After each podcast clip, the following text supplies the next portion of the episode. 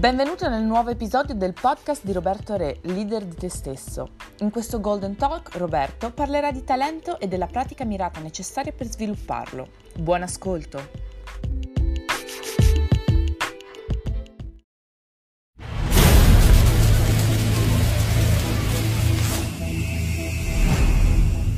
Sto leggendo in questi giorni un libro che sto trovando molto interessante dal titolo Come si diventa un numero uno.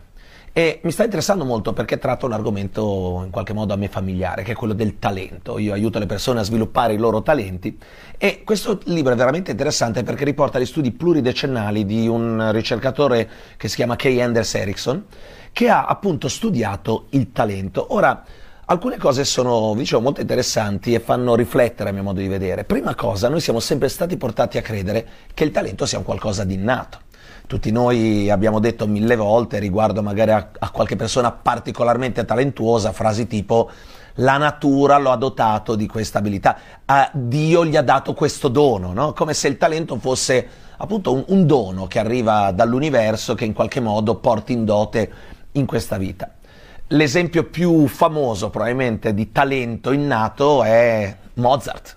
Tutti sanno che Mozart già da ragazzino a 6-7 anni portava, andava in giro a, a, tenere questi concerti, questa abilità incredibile. In più Mozart aveva questo dono incredibile del, dell'orecchio assoluto, questa abilità eh, rarissima anche nei più grandi musicisti di sentire un qualsiasi suono e riuscire immediatamente a indovinare in quale nota, in quale tonalità eh, è quel suono, se è un mi bemolle, un eh, sol diesis eh, o un do pieno, no? semplicemente qualsiasi tipo di suono riuscire a individuarlo immediatamente. Ed è un qualcosa di rarissimo nel mondo della musica, su migliaia di musicisti, uno o due hanno questa dote particolare. Ora sono stati appunto fatti degli studi, hanno preso dei bambini piccoli, li hanno messi da piccoli a studiare musica e ad allenare questa capacità dell'orecchio assoluto.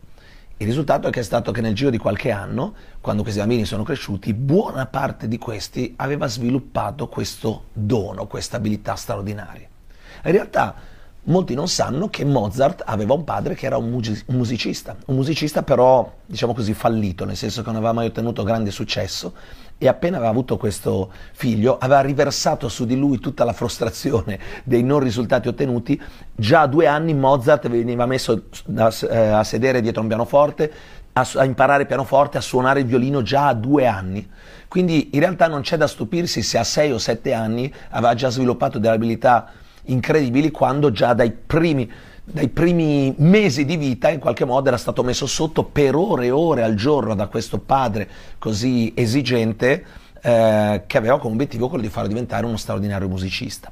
Peraltro quello che Mozart era in grado di fare eh, secoli fa e che lasciava allibito al mondo, oggi in realtà non è un qualcosa di così strano, ci sono che ne so, bambini cinesi che studiano musica da piccoli che a 7-8 anni hanno le stesse abilità di Mozart che aveva mesi fa. Quindi questo libro in qualche modo sviluppa questo concetto del il talento non è un dono, ma è un qualcosa che in qualche modo sviluppiamo e sviluppiamo soprattutto nei primi anni di vita. Eh, spiega come il cervello sia plasmabile e sia plastico. Cosa vuol dire questo? Come un muscolo che viene allenato nel tempo, dopo un po' modifica la sua forma, modifica le sue capacità, le sue abilità, Oramai le neuroscienze ci dimostrano che il cervello è in grado di fare lo stesso, quindi se io sviluppo una certa capacità, alleno una certa abilità, nel tempo il mio cervello si modificherà. Quella zona del cervello preposta a quella determinata attività tenderà a cambiare proprio di forma, avere una quantità diversa di, di eh, sinapsi, eh, tenderà quell'area a ampliarsi, andare un po' a invadere le aree circostanti, eccetera, eccetera, eccetera. Quindi il cervello cambia nel tempo, esattamente come un muscolo. E questa abilità plastica, questa capacità plastica del nostro cervello è soprattutto ancora più grande nei primi anni di vita. Per questo le abilità sviluppate da bambini tendono a diventare le nostre straordinarie abilità da grandi. Questo lo trovate ad esempio nello sport facilmente.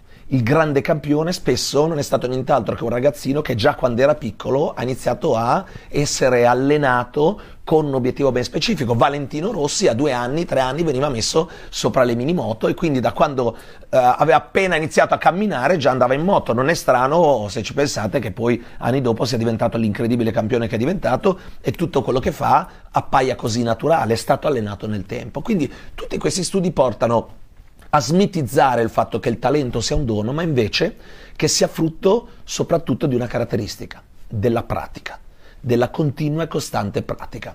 Però che tipo di pratica? Non una pratica casuale, ma una pratica mirata. Qual è la differenza? E questo devo dirvi è l'elemento che più mi ha fatto riflettere anche su di me ed anche da un punto di vista professionale, se devo dirvi.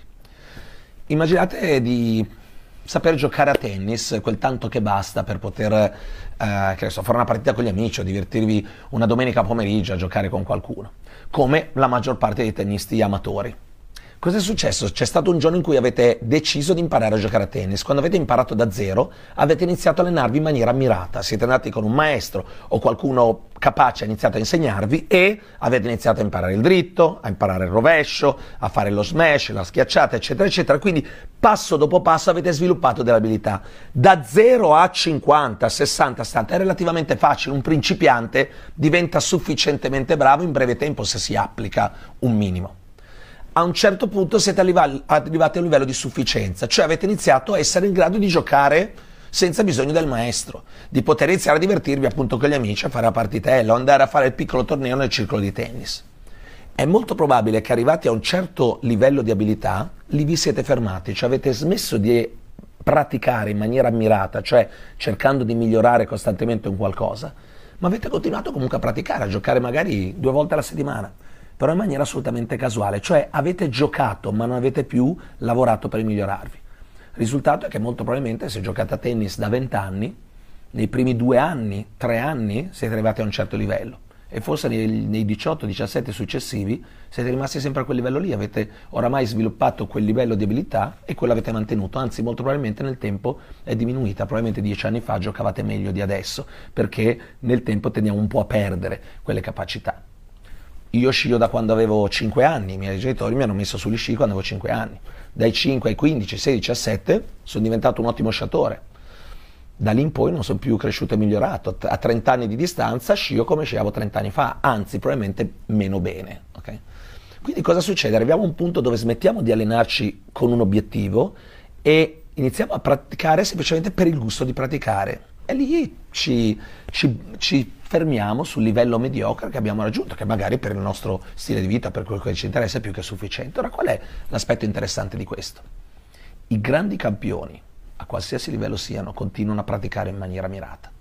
Se noi domani andassimo a vedere non un giocatore di tennis amatore come possiamo essere io e te, ma Djokovic o Murray o Nadal che si allenano a giocare a tennis, nonostante siano i più grandi campioni del mondo, ogni giorno si allenano con un obiettivo specifico, quella settimana lavoreranno su migliorare il dritto di quello 0, perché a quel livello oramai i miglioramenti sono veramente minimi, ma sanno cosa stanno facendo, stanno continuando in qualche modo a migliorare le loro abilità.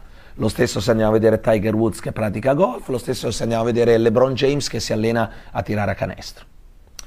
Nel tuo lavoro quando è stata l'ultima volta che hai ti sei allenato, hai praticato in maniera mirata. Ci sono magari delle abilità che, hai, che svolgi ormai da tanto tempo, delle capacità che hai. Se tornassimo indietro di dieci anni, sono migliorate così tanto, più o meno dieci anni fa eri già arrivato a questo livello ed è quello che hai mantenuto. La maggior parte delle persone dice io faccio questo, ho un'esperienza di vent'anni, non è vero, hai un'esperienza di 3, 4, 5 anni e poi sono 15 anni che continui a fare quello che stai facendo, allo stesso livello, nello stesso modo, con le stesse capacità. Quindi se vuoi essere un campione in quello che fai, una caratteristica fondamentale, pratica mirata. Quindi su cosa puoi tornare a allenarti, su cosa puoi migliorare ancora un po' in quello che fai, quale competenze in più devi sviluppare, quale capacità in più devi sviluppare. Se fai questo succedono alcune cose.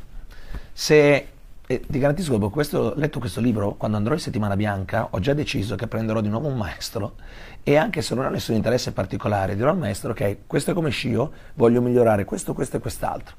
E quella settimana, oltre a sciare normalmente, farò alcuni momenti di allenamento specifico per migliorarmi. Perché? Per più motivi. Uno, da nuovi stimoli. E quindi quando hai un obiettivo a cui mirare, quando vuoi fare un qualcosa, quando vuoi migliorarti, è uno stimolo nuovo. È più divertente, è più motivante, è una piccola sfida, è, è un qualcosa che fai con, un, così, con, un'energia diversa.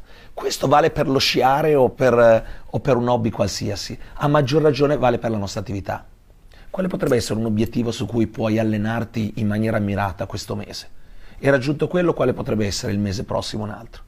Se ogni mese ci focalizzassimo su una capacità, su un'abilità da migliorare, da qua a un anno saremo probabilmente dei professionisti totalmente diversi, saremo delle persone che svolgono la stessa attività ma a un livello di qualità totalmente superiore e al giorno d'oggi non ci si può permettere di essere mediocri.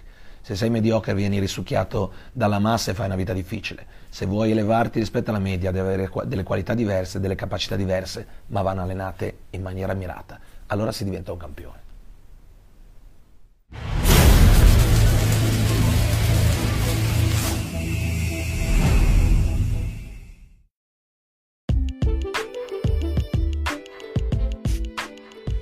Grazie per aver ascoltato questo episodio del podcast di Roberto Re, leader di te stesso. Iscriviti al canale Spotify per non perderti nuovi contenuti di Roberto e resta sempre aggiornato seguendo la pagina Facebook Roberto Re o la pagina Instagram Roberto Re HRD. Ci sentiamo nel prossimo episodio.